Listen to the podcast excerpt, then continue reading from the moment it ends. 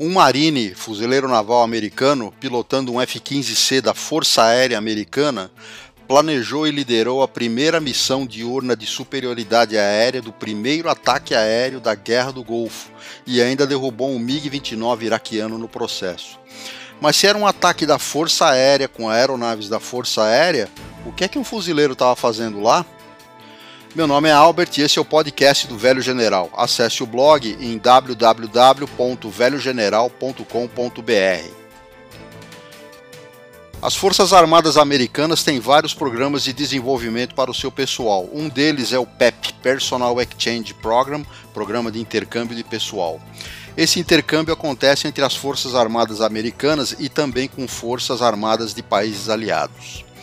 Em 17 de janeiro de 1991, na Guerra do Golfo, o capitão dos fuzileiros Charles Chuck McGill, codinome Sly, piloto de FA-18 Hornet formado na Top Gun, fazia um intercâmbio na USAF, Força Aérea Americana, e estava lotado no 58º Esquadrão de Caças Táticos da 33ª Ala de Caças Táticos da Força Aérea Americana.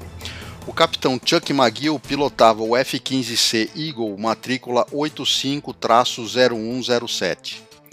No início da Guerra do Golfo, o alto comando das forças da coalizão planejou um ataque contra os aeródromos iraquianos de Al-Taqadum e Al-Assad. Era muito claro para o comando que a superioridade aérea total seria fundamental para o sucesso da operação portanto, decidiu enviar uma parede de águias, uma Wall of Eagles, à frente do pacote de ataque para abrir caminho e garantir o total domínio aéreo.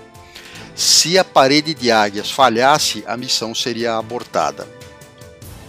Devido à sua reconhecida liderança e habilidades de combate, o capitão Chuck McGill, pilotando o F-15C Líder, foi responsável pelo planejamento e execução de toda a missão de superioridade aérea. À frente da força atacante, o único objetivo dos Eagles era dominar os céus e estarem prontos para eliminar quaisquer caças interceptadores enviados pela Força Aérea Iraquiana. McGill liderava uma formação de oito aeronaves. Depois de reabastecer com um KC-135, ele recebeu um alerta de um E-3 Sentry sobre duas aeronaves inimigas que se aproximavam do seu alvo, a 150 km de distância eram dois MiG-29 Fulcrum, aeronaves de fabricação soviética, um dos caças mais temidos daquela época. McGill dividiu sua formação em duas, com quatro Eagles cada, usando respectivamente os indicativos de chamada Zerex e Citgo. A formação Citgo prosseguiu na missão de cobertura aérea primária em direção a Al-Taqadum e Al-Assad, enquanto a Zerex, liderada pelo próprio McGill, partiu à caça dos MiG-29. Os MiG-29 estavam se preparando para atacar um F-14 Tomcat da Marinha Americana e, sem saber, passaram de caçadores a caçados. Nos F-15, logo que fizeram contato de radar com os MiG, os avisos de míssil antiaéreo começaram a apitar na cabine. Eles foram travados nos radares de mísseis de defesa antiaérea iraquiana e foram obrigados a imediatamente tomar ações evasivas e empregar contramedidas. Eles alijaram seus tanques subalares, manobraram e liberaram shafts e flares. Foram bem-sucedidos e os mísseis perderam os alvos. Então eles reagruparam e retomaram a caçada. Ao localizar novamente os MiG, o capitão McGill e seu ala, o capitão Rory Hoser Drager da Força Aérea, manobraram para a posição de tiro, com os outros dois Eagles da Zerex ficando na cobertura. De repente, os MiG se viraram na direção deles e aceleraram, se aproximando rapidamente. O capitão Drager av avançou para atacá-los, travou o MiG-29 líder no seu radar e disparou um míssil AIM-7 Sparrow. Logo em seguida, McGill travou o segundo MiG e também disparou um Sparrow, mas o míssil pareceu seguir diretamente para o solo. Ele achou que o míssil falhou e de imediato disparou um segundo Sparrow mas de repente o primeiro míssil retomou o rumo e acertou a asa direita do MiG, e o segundo míssil o atingiu na fuselagem. Enquanto isso, o Sparrow disparado por Drager atingiu o canopi do MiG-29 líder. Ambos os MiG foram destruídos. Enquanto procuravam por outros inimigos que pudessem surgir, McGill percebeu que o terreno mudava de deserto para uma área mais verde. Eles estavam voando baixo sobre o rio Eufrates em direção a Bagdá, provavelmente a cidade mais fortemente defendida do mundo naquele momento. Ele ordenou uma subida rápida e, nesse momento, foi novamente travado por mísseis antiaéreos. Havia pelo menos três mísseis em rotas de interceptação que tentavam antecipar a sua posição.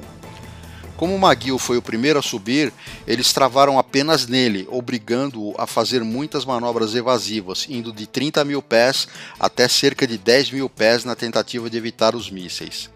Conseguiu escapar mais uma vez, mas o temido aviso Fuel Low, o alerta de combustível, a famosa luz de bruxa, começou a apitar. Felizmente, McGill e Drager encontraram um KC-135, reabasteceram e rumaram para a base. A tripulação do KC-135 percebeu que eles tinham usado alguns mísseis e avisaram a base para que todo mundo ficasse sabendo. Quando a dupla se aproximava da base, eles notaram a aglomeração de tropas esperando por eles, e Drager disse: Sly, nós temos que fazer um show aéreo para as tropas. McGill respondeu: Não, vamos voltar direto. O Drager, que era insistente, insistiu: Nós só temos que fazer um show aéreo, isso vai ser legal para o pessoal. McGill acabou concordando e eles passaram a cerca de 50 pés de altura, pouco mais de 15 metros, com o pós-combustor ligado e rolaram na passagem sobre as tropas. O comandante da base ficou tão bravo que quis suspendê-los e impedi-los de voar, mas para as tropas realmente foi um show sensacional. Naquele dia, McGill fez história no Corpo de Fuzileiros Navais americano, tornando-se o primeiro e único aviador dos Marines desde a Guerra do Vietnã a registrar uma vitória ar-ar. E foi o único que fez isso voando num F-15 da Força Aérea. Charlie Chuck McGill entrou para os fuzileiros depois de se formar em administração de empresas pela Universidade do Arizona. Ele foi piloto e instrutor de F-18 dos fuzileiros, oficial de armas de esquadrão e suboficial de operações. Na Guerra do Golfo, ele voou mais de 50 missões. Passou a reserva como tenente-coronel em 1993 e foi trabalhar como piloto na Southwest Airlines, onde ficou até 2016, chegando ao cargo de vice-presidente de coordenação e garantia operacional. Já o F-15 matrícula 85-0107 que ele pilotou, de acordo com o Aviation Geek Club de setembro de 2018, que foi a, a informação mais recente que eu obtive, seguia operacional no 44º Esquadrão de Caças da Base Aérea de Cadena, no Japão.